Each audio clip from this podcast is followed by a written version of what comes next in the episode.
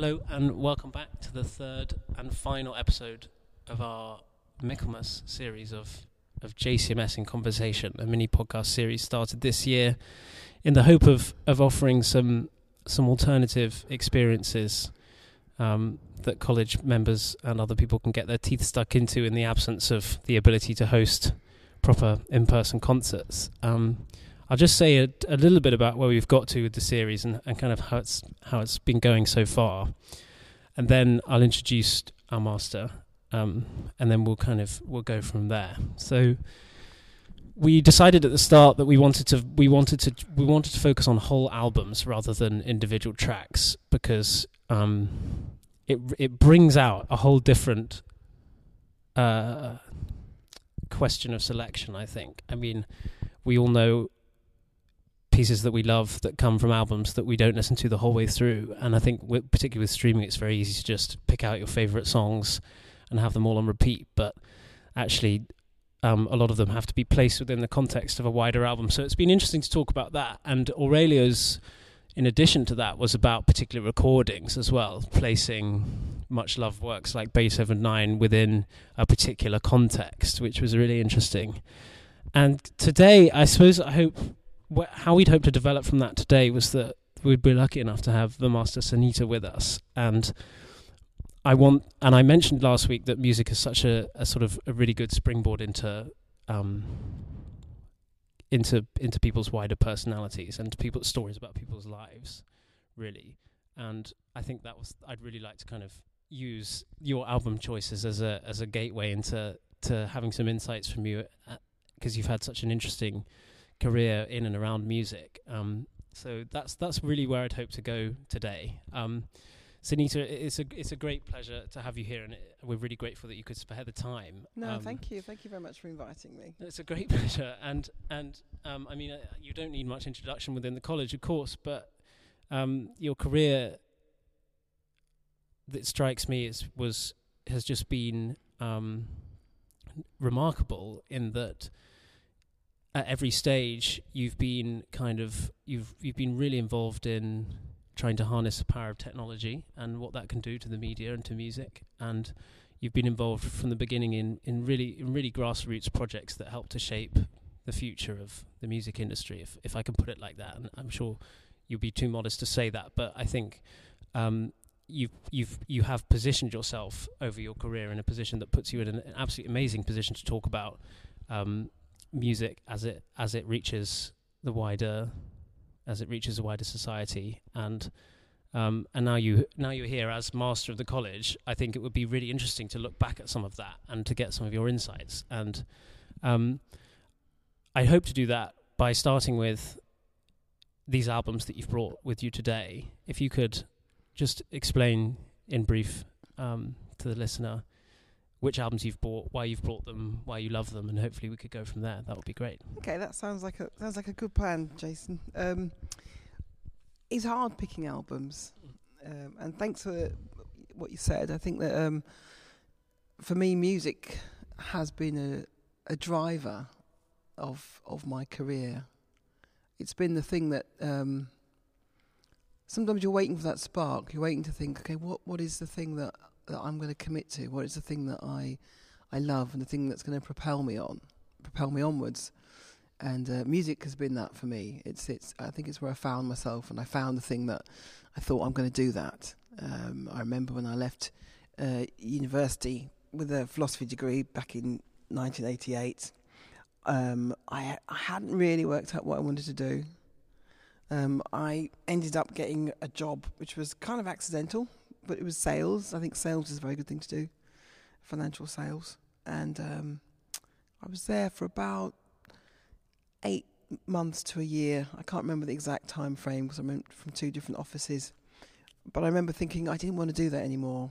I just thought that I'm going to spend an awful lot of my time working and that I should work in something that I enjoyed.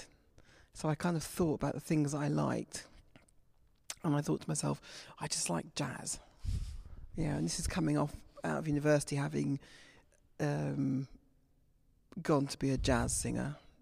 Uh, I had I played the viola in right. school in the in the borough orchestra, um, so I really love I really love orchestral music, and um, and I'd sung when I was at university, and then got listened to more and more jazz.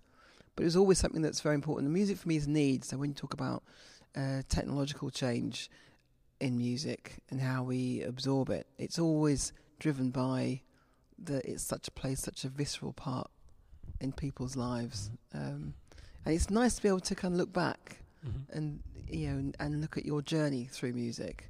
Yeah. Um, I find myself these days not I'm st- I'm not listening to as much as I'd like to.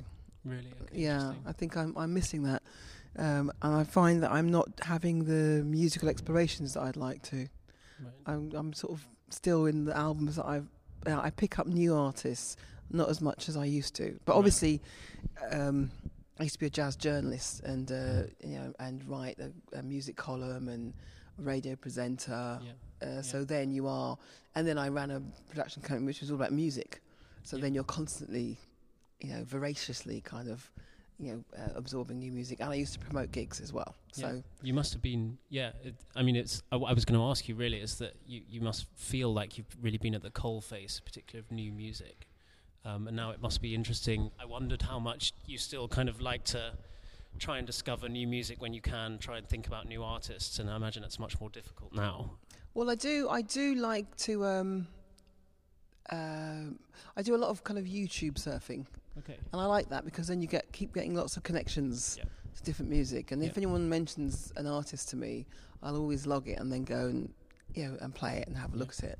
And some people, I think, not last not since COVID, but um, before that, last term, and before that, people would send me music and send me artists Right. as well. Right. Okay. I think that was yeah. really nice, actually. Yeah, yeah. Good. Well, how have you?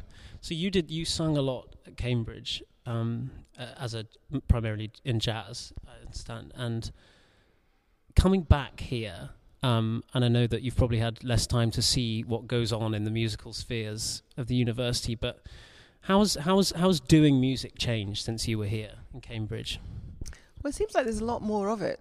Um, I think I, I I think back to this time last year when it was the uh, you know the concerts here and the um, know blues and chill here as well. That was amazing. I thought it was so great to kind of seeing so much talent. Yeah. Uh, and I did um, over September in advance of thinking, okay, we're going to go back from 100 people to 1,000 people. Maybe I might not be able to see everyone. With all the first years, I did 16 Zoom sessions, and uh, there were so many musicians.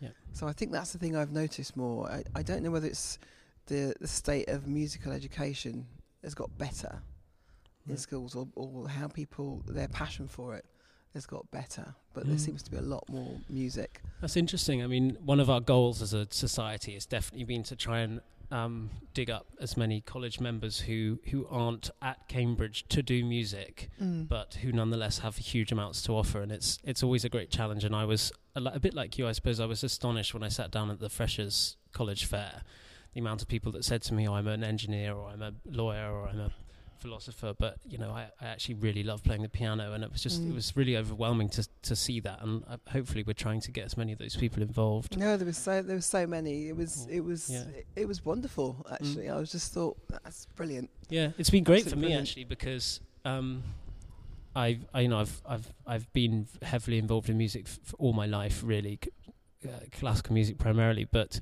I've I would say over uni, one of the people that I've learned most from is my housemate um, Ambrose, who has primarily learnt the guitar through just watching YouTube videos. Hmm. Very little structure to his music musical education at all, and he often. You know, we sit down and we, we we try and jam sometimes, and he brings something to the table that I could never, and doesn't occur to me. And it's been really great to be in that, in kind of a microcosm of, of people talking about university as being that mixing pot, and it's been quite nice to musically be in a little one myself Yeah. um, over the years. Anyway, let's let's let's talk about your album. Let's go to the let's go. Yeah, the first first album. Um, I've picked. Um, I, I can't remember. Maybe I might have done this as a Masters album of the week, which um, I started when I first got here, primarily because it was. I came along and people said, "Look, oh look, there's the Masters notice board." I'm like, "Well, you know, well, what am I going to put on that?" Yeah, So, yeah, like, sure. okay. Yeah. everything's on email these days, but no. Um, so yeah, so I did that. Um, and I just, you know, I like, I, I love music. So, and then once you start it, it's like, oh gosh, I'm going to have to finish. So I don't know how many albums I'm going to have to get through, but Yeah. over the ten years. Um, this one is, uh, I think I might have picked it, but you don't sometimes get to say why you pick something. Yep. But I remember when I first came to Cambridge, I, I really loved jazz. I went to Fitzwilliam, um, and I, I I went to I went with my friend who I was up from my school with. We went into one of the other colleges, but my first time when I thought I'm going, I'm going to go out into Cambridge on my own. You know, it was a kind of 18, um, and when I was brought up, my parents were quite strict actually.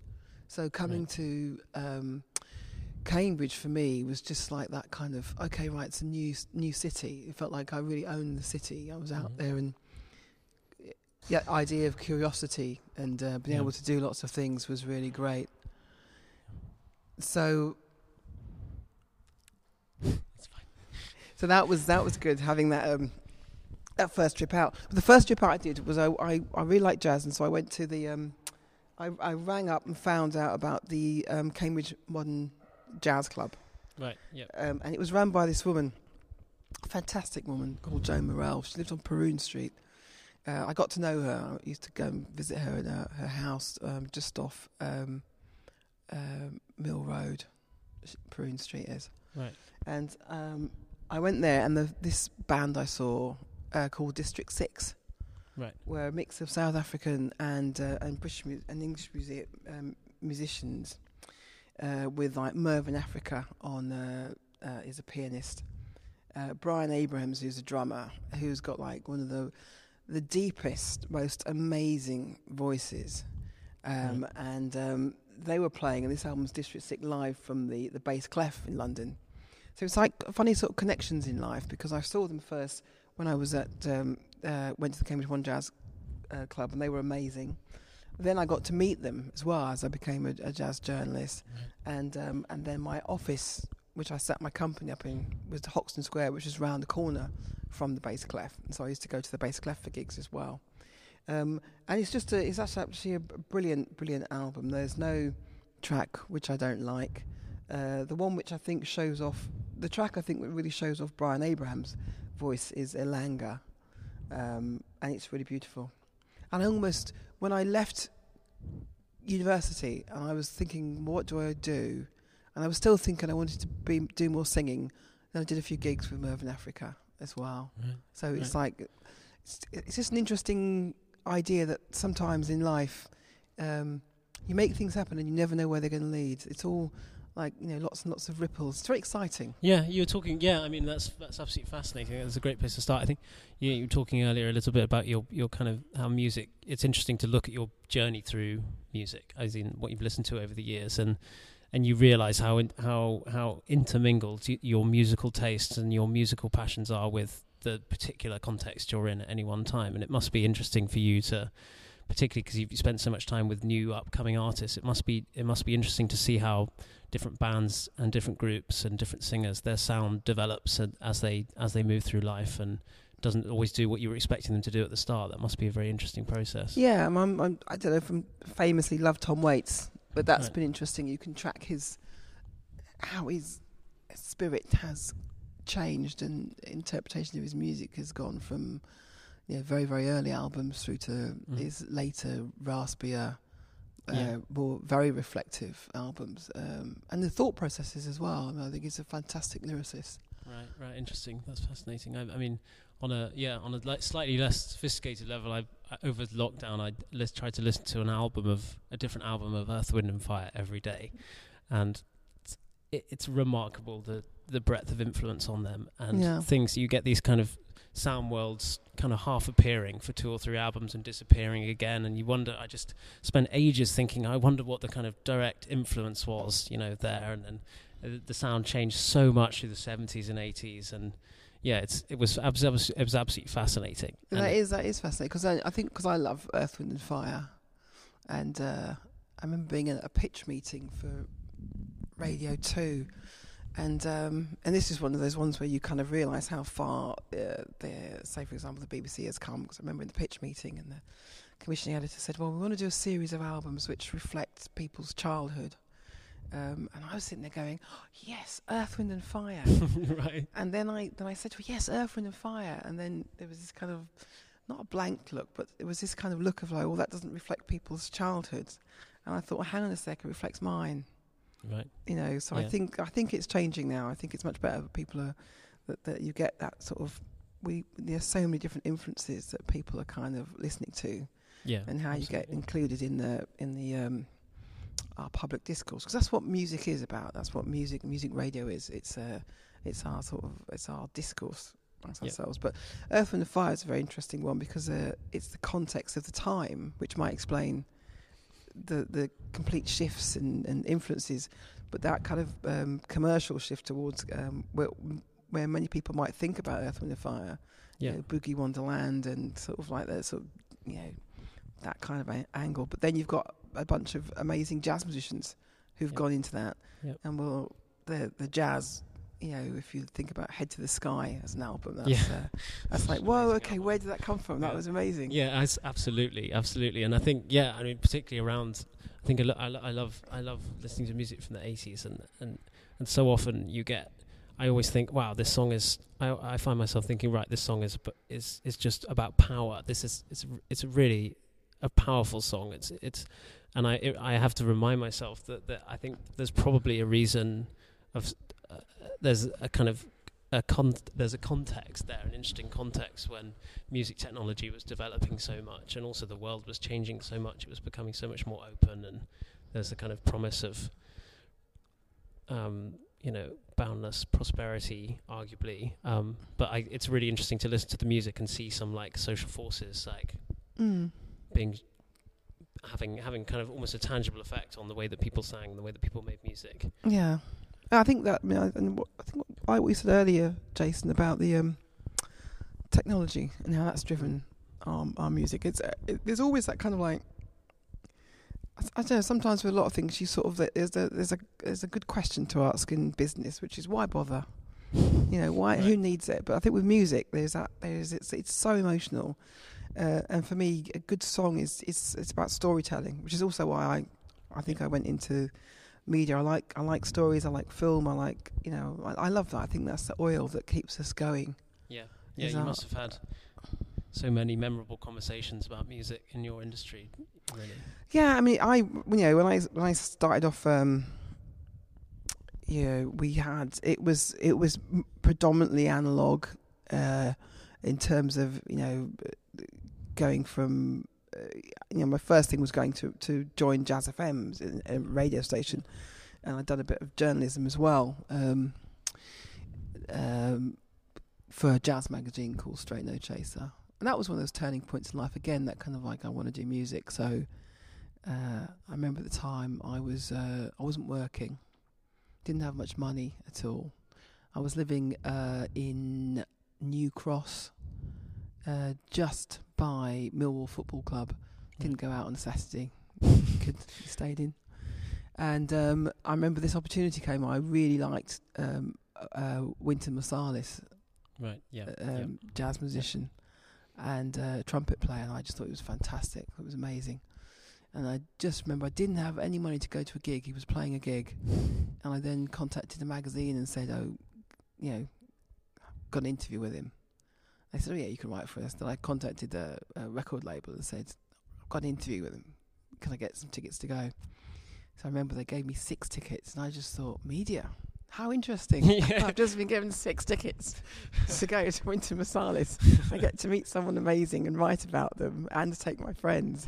And so I think that was a kind of like, yeah, this this sounds like a good industry to get into. Yeah. The choice became obvious. I can see that. Yeah. Well, that's a really great But, it, start. but it's interesting though because I remember at the time uh, um, I had to make a choice to do that actually, Mhm. and it's quite a difficult choice because I remember my uh, my mum and dad had got a ticket. There was a cheap ticket going to Barbados to go and see the family, and we didn't have that much money, so holidays were always about. I think I only ever really had um, before I got to about eighteen or nineteen. I only ever had two holidays in my life actually right. and that was to go and visit family in Barbados when I was 10 and when I was 12. And so this ticket came up, and I, I was- you know, I was like, someone's got to go. We've got a cheap ticket. Someone's got to go. And I had to really make a decision to not go. And I thought, I just thought for some reason that that um, doing that interview would be important. And sometimes you don't know why it is, but you just get a feeling that this is the thing I should do. Yeah. Uh, because it felt like that was what I'd been trying to do as a student to write, and I thought this Yeah. is going out into the into the wider world. I should do something like this. And that must have been the kind of feeling you were having when you started something else. Do you think, to some degree, you were, you, know, you weren't yeah, quite sure. yeah. I, I, I should. I definitely. I'll, before before talking about something else, though, I've got my second Yes, choice. of course, So yeah, yeah. it sort of works in a kind of linear fashion. I kind of mentioned that I'd got a job working at Jazz FM, Mm. And that one came about. People say things happen to you for luck. Um, but sometimes you make your luck. Um, and again, it was I, I got the job at Jazz FM because I, I think it was just coming out that period where I wasn't work, doing so much work and was doing a bit more singing, and um, I then went to a uh, Jazz Against Apartheid gig, Right. um, and um, Jazz Against Apartheid meeting, organisational meeting, and then I went to a Cassandra Wilson gig in the same night, and then the same guy was at the same at both events. Right. Then he just started talking to me and said, "Oh, you look like a journalist. Do you want to come work for? Do you want to come for an interview at this uh, jazz station that's just about to launch?"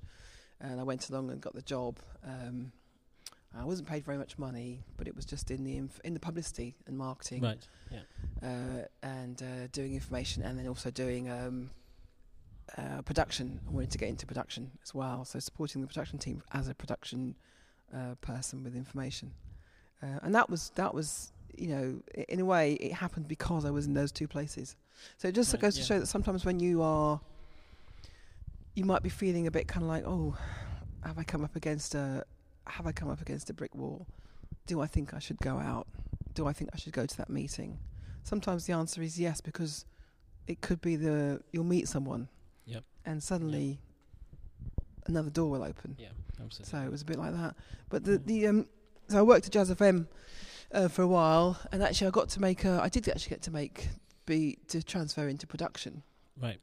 and I did. Um, I, it's not one of the ones I've picked, but I did a. My first documentary was a, an hour-long documentary on Joe Harriott, Right. um, a, uh, a Brit- British saxophonist, and um, that was really great doing that album because through that I met a, a, good friend, someone who became a friend for a while. Um, but then Jazz FM was set up in the late 80s, and by 91, that was the first recession in my life.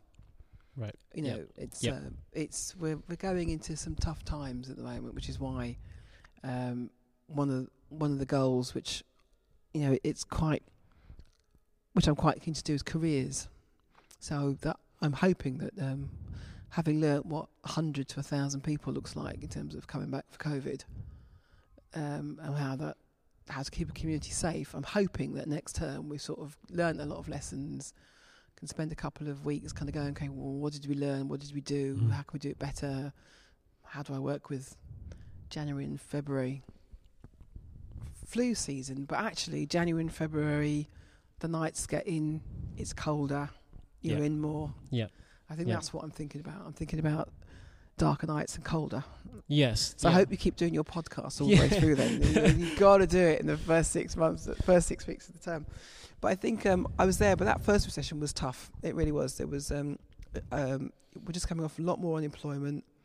Interest rates were really high. People were were finding themselves in negative equity.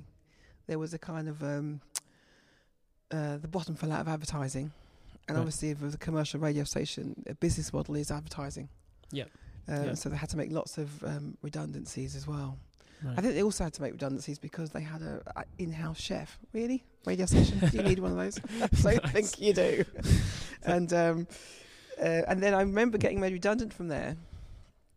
I took my redundancy really well. I was like, you know, we were being called in one by one. I had to go and sit in front of the managing director, the director and the managing director. And he said, "Oh, you know," I said, "Yes, I know.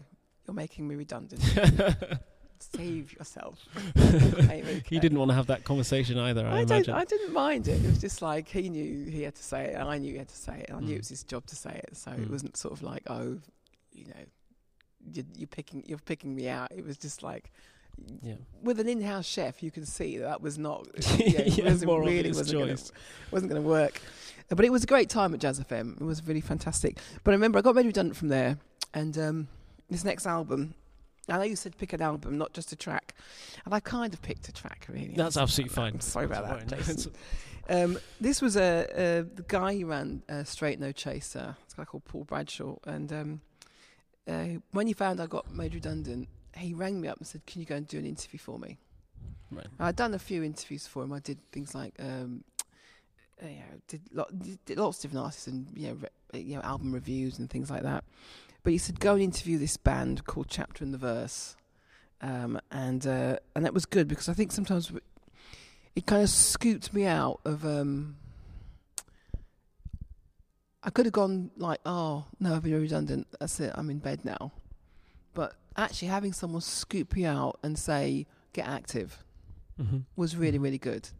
Yep. Because sometimes you get moments like that and you can't imagine all the things you've done. You define yourself from what you've done in the past, and you get to a junction. You have to think, okay, how do I define myself going forward? Who, who am I? What's the change? What am I leaving behind, and what am I going to? Um, so it's nice actually to have someone come along and go, just do something, do something productive, Absolutely, be yeah. active. This is your deadline, Yeah. uh, and it just helped you. Um, so I, I really haven't picked the whole album. It's kind of like it's not like eh, the, this one's called the, the track I, I like. It's called Black Whip, and the um, the the lyrics are all about sort of you know the slavery and the um, uh, where that's.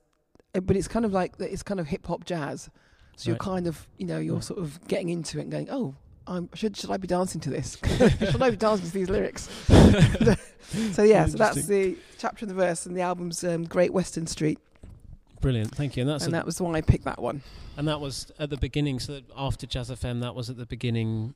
Just bef- is that just at the beginning of something else? That was just at the beginning of something else. Because again, in the kind of get active mode, I literally um, got made redundant, and uh, we were probably had a kind of week or a couple of days still there, and then uh, immediately just made a logo for a new company Brilliant. as the first thing, and then got active to do things. It's like, all right, make a logo for a new company, and.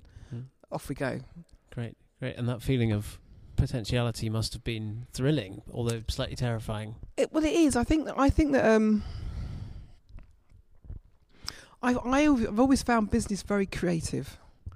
Uh, I found business creative. I find art creative. I find music creative. I find um, uh, writing creative, and, and in a way, there's a kind of something that links all of those.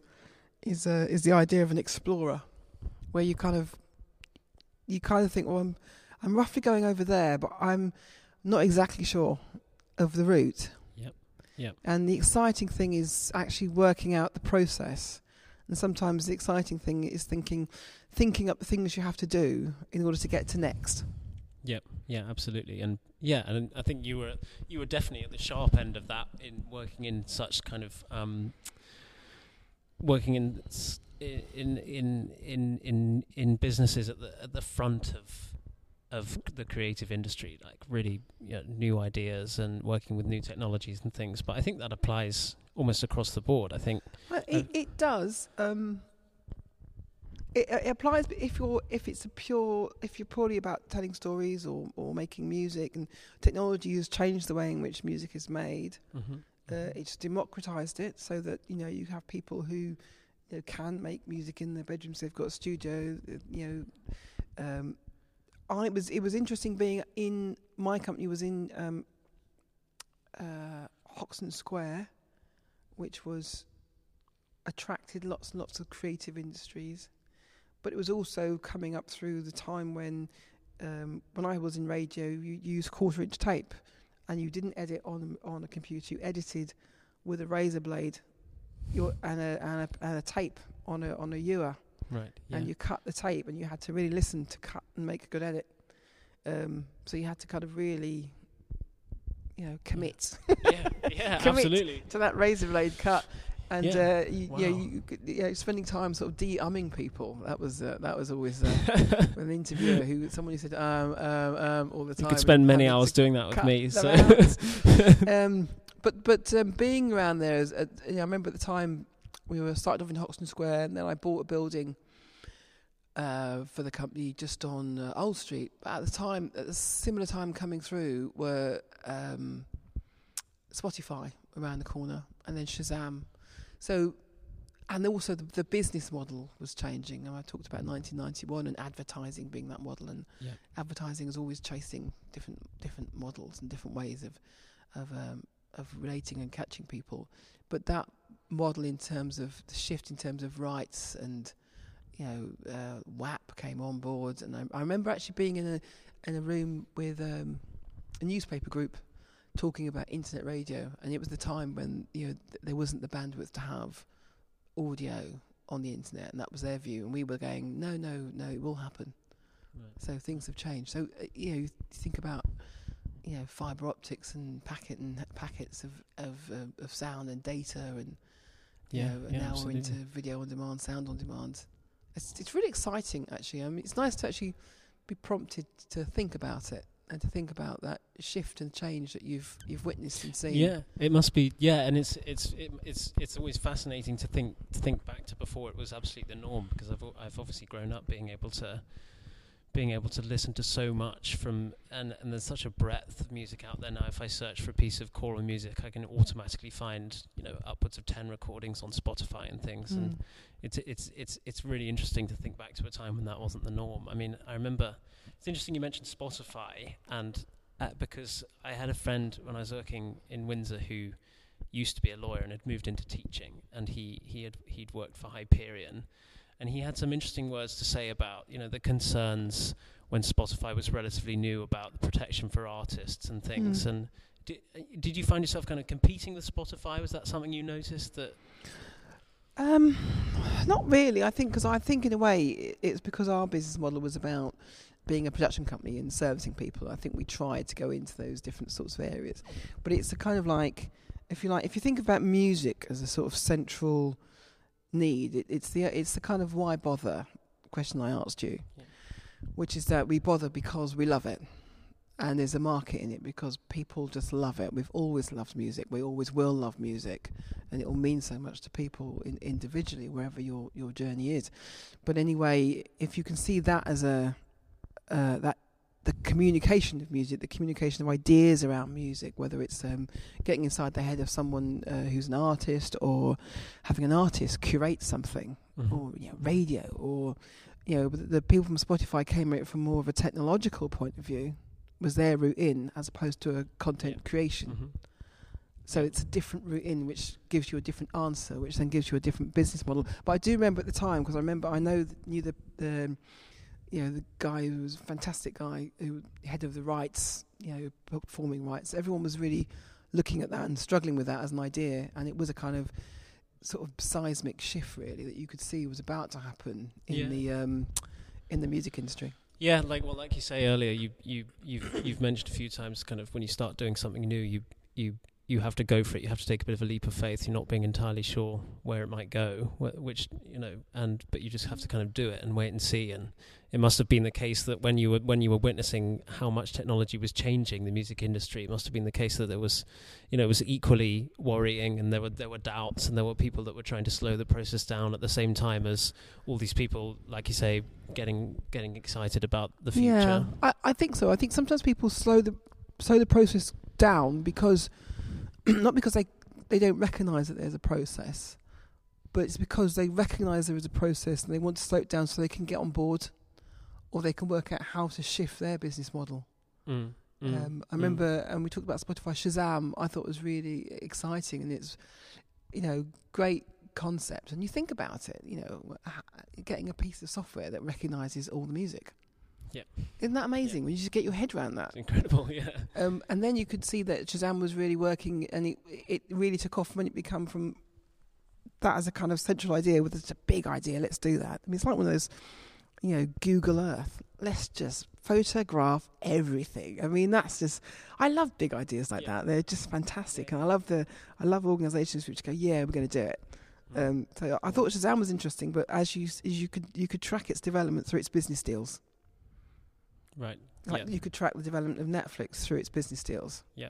You know, when you can go and buy um, a TV and there's a Netflix button on the remote control, and you think to yourself, someone sat there and negotiated that. Yeah. And Yeah. they've negotiated it to make it easy for you to get to their product. I mean, that's Yeah. the maybe that's the example of the stepping stones. It's like, wh- how do you get to next? How do you get to Yeah. you know be the world's biggest streaming service? And they're probably still sitting in a room thinking about, you know, what next is. Yeah, and all of a sudden, the kind of the challenger, the new challenger in the in an industry becomes, you know, one of the names, one of the names in the tapestry, and then presumably that changes their approach once they become kind of dominant in a market. Then their their thinking shifts. But I was, was this is an interesting thing that I was I was hoping to ask you about, which we've slightly already covered, which is that the interaction between kind of the business aspect of your career and the kind of creative aspect. And it strikes me that from what we've just been talking about, that maybe the you've found it you haven't you haven't kept a rigid separation between the two. They've been just all part and parcel of one and the same process. Is that Oh yeah, I think I think so. I think that you quite early on. I, mean, I set the company up as a as a radio production company because background was in radio. Um, but then, in terms of how you expand it, um, it was very clear that what we were doing was selling creativity. And so, when you also got a small company, when there was like three of us, then we had a fourth person. After I after I ran the uh, radio stations at uh, uh, Edinburgh Festival, uh, then we got someone from there who came on to um, to work for us, and um, you were always everyone mucks in. You know, you're everyone's sitting there writing creative proposals to go off to Radio Four or go off to Radio One. right? Uh, and but then you know I'm also then doing the VAT return or speaking to the accountant or yeah. you know, or saying right we need non-exec director who should we get or um, as it went on mergers and acquisitions and things like that. Yeah. Um, well, you know, what building should we be at? What do we do? And how should we go off and do a kind of you know a sort of strategy days and things like that. Um, so yeah, it's.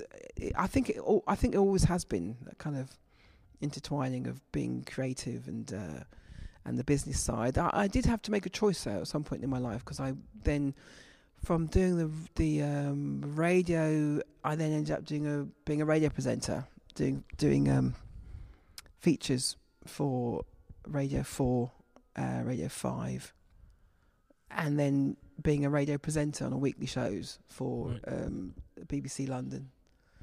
I think there was a point in which I was like, I'm going to have to choose to either go down this road or just focus on the company. So then I had to stop being a radio presenter. Right. Yeah. Yeah. As things got bigger. Yeah. Yeah. That's interesting. But I don't think I don't think I've lost that urge. I don't think you should ever lose that urge. Actually, You Yeah. know, I think that Yeah. um, once I'd, I'd stopped working on my company, and then um, I'd gone off and doing lots of um, uh, different non-exec roles, um, portfolio career. I still then came, went back to um, thinking about uh, you know writing, you know, doing creative writing, or, or uh, taking up um, you know ceramics or pottery and Mm. you know, painting. I just think it's important that as Yeah. you, uh, and, and actually, what's actually nice about getting older, this is my secret for getting older, is you sort of go, do you know, I don't have to be the best at this. I just have to enjoy it. And Yeah. there's a certain kind of like, it's really freeing. I really like that. Yeah, yeah. I mean, uh, I mean, on a much, on a slightly different level, but you know, I've, I've, I'd always thought as a, when I was growing up that I just wanted to do music for my whole life, and I've now kind of, I've, I've now, I've done a, coming to the end of my law degree, and you know, l- looking towards being a lawyer. I've, and I get, I get this, I get this kind of question a lot, particularly from people that know me from music, like sort of, uh, oh, such a shame that you're gonna, such a shame that you're leaving that behind. And my my instinct is always like, well, what what, what the hell do you mean? Of Of course I'm not. It's a massive part of my life, and Yeah. it always will be. I- Sure, I won't I won't be always practicing four hours a day or trying to do gigs like I was in my gap year, but it's it's there. It's kind of it's, it's Yeah, kind of you did quite a bit of composing, composing, didn't you? A little bit, yeah, Yeah. a little bit. I, I'm I'm not. it's nothing cutting edge, uh, but um, it's mostly um, my composition is mostly um, it's mostly quite linked to the context in which I've learned to do music. So there's a it's mostly choral music, mostly sacred, and there's a Mhm. little bit of there's a little bit of um, kind of uh, English song in there, and and yeah. that's that's actually that's been a big thing for me this year when there's been less structured music and i imagine that you know um, that might be the same for for lots of different musicians when there's been less going on and um, this year I've been writing more and thinking more and actually listening a lot more. Um, whereas in first year it was all kind of concert today, going to a concert tomorrow. It was a bit busier and there was less time for that sort of thing. How are we doing for time?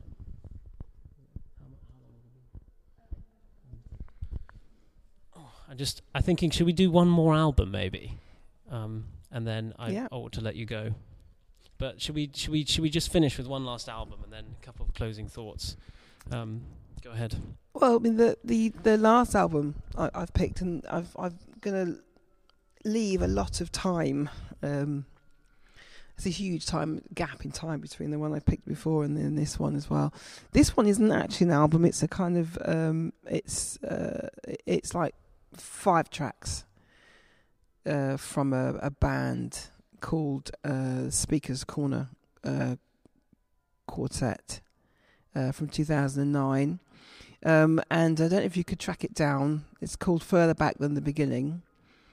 Um, and these, this uh, band, my I, I used to live in a a, a community of, of um, self-built houses, wooden houses on stilts in um, in southeast London. I, I loved that um, community. We subsequently left in about oh, I don't know 2015 or something. Can't remember the exact date.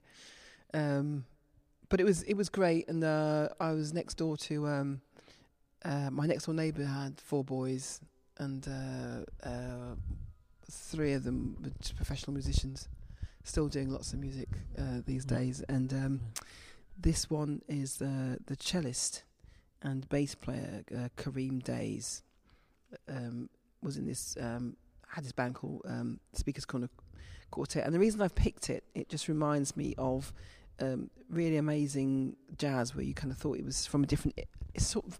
It was in 2009, but it sounds like jazz from a different era. But it's just really inventive and really great. And um, and I used to play this very loudly as I drove my son back and forth to um, Bewl Water in Kent, where he was doing windsurfing. Right. Um, Right. You know, I think as you get older, you know, it, but it is that whole that whole idea that you're you're just a taxi service for your for your child, We've all heard that one before. and Yeah. it's true. The minute yeah, the minute you can get on the bus, you're like, yes, excellent. Off you go. uh, but no, that was great, and I just I just love it. It's a, it's a, it's definitely a piece of music to play loudly. Uh, uh, I would Yeah. suggest listening to it. I I will put it up as my album of the week, but no, probably next term. Brilliant. Okay. Okay. And th- that's that's really fascinating. And and I just maybe I'd I'd like to just close with with a, with one final question. I think when we come back to some semblance of normality, I'm not going to make a judgment on how normal things will be um, and when and, and all of that. But what's what's the what's the musical experience you're looking forward to most when we get back to normal? Oh, I think I think I'd like um, blues and chill uh, in the in the in the chapel that the that the community wants, um, but in other places as well. I think we should just be more expansive.